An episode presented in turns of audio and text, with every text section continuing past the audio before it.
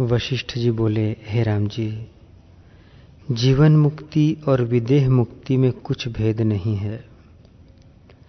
जैसे जल स्थिर है तो भी जल है, और तरंग है तो भी जल है। वैसे ही जीवन मुक्ति और विदेह मुक्ति में कुछ भेद नहीं है। हे राम जी जीवन मुक्ति और विदेह मुक्ति का अनुभव तुमको प्रत्यक्ष नहीं भासता, क्योंकि स्व संवेद है और उनमें जो भेद भासता है, सो असम्यक दर्शी को भासता है, ज्ञानवान को भेद नहीं भासता।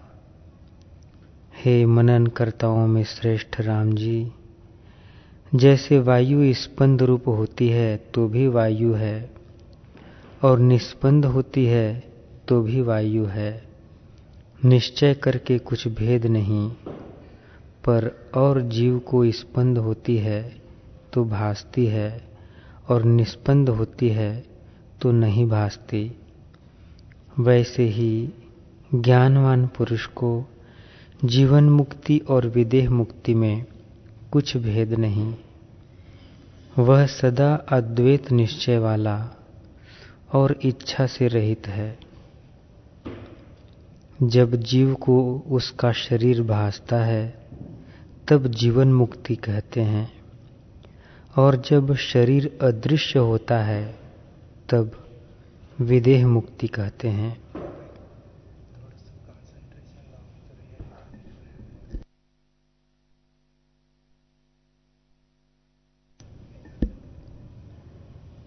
हे राम जी, अब प्रकृत प्रसंग को जो श्रवण का भूषण है, सुनिए। जो कुछ सिद्ध होता है, सो अपने पुरुषार्थ से सिद्ध होता है। पुरुषार्थ बिना कुछ सिद्ध नहीं होता। लोग जो कहते हैं कि देव करेगा सो होगा, यह मूर्खता है। चंद्रमा जो हृदय को शीतल और उल्लास करता भासता है, इसमें यह शीतलता पुरुषार्थ से हुई है।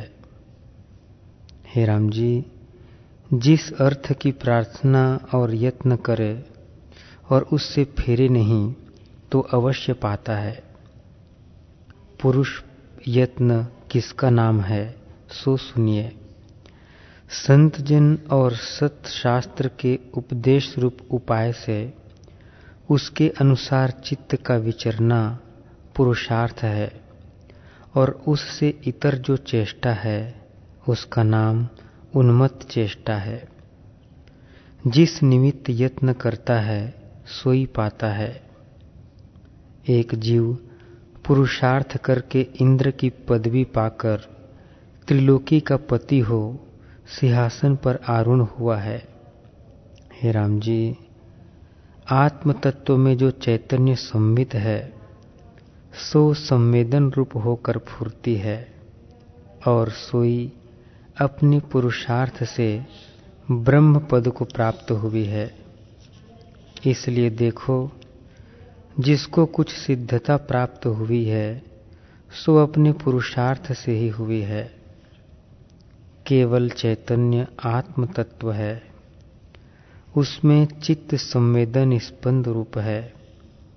यह चित्त संवेदन ही अपने पुरुषार्थ, गरुण पर आरूढ़ होकर विष्णु रूपी होता है और पुरुषोत्तम कहता है।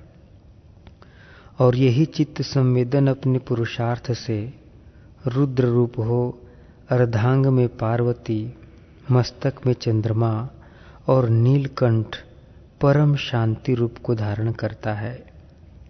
इससे जो कुछ सिद्ध होता है, सो पुरुषार्थ से ही होता है।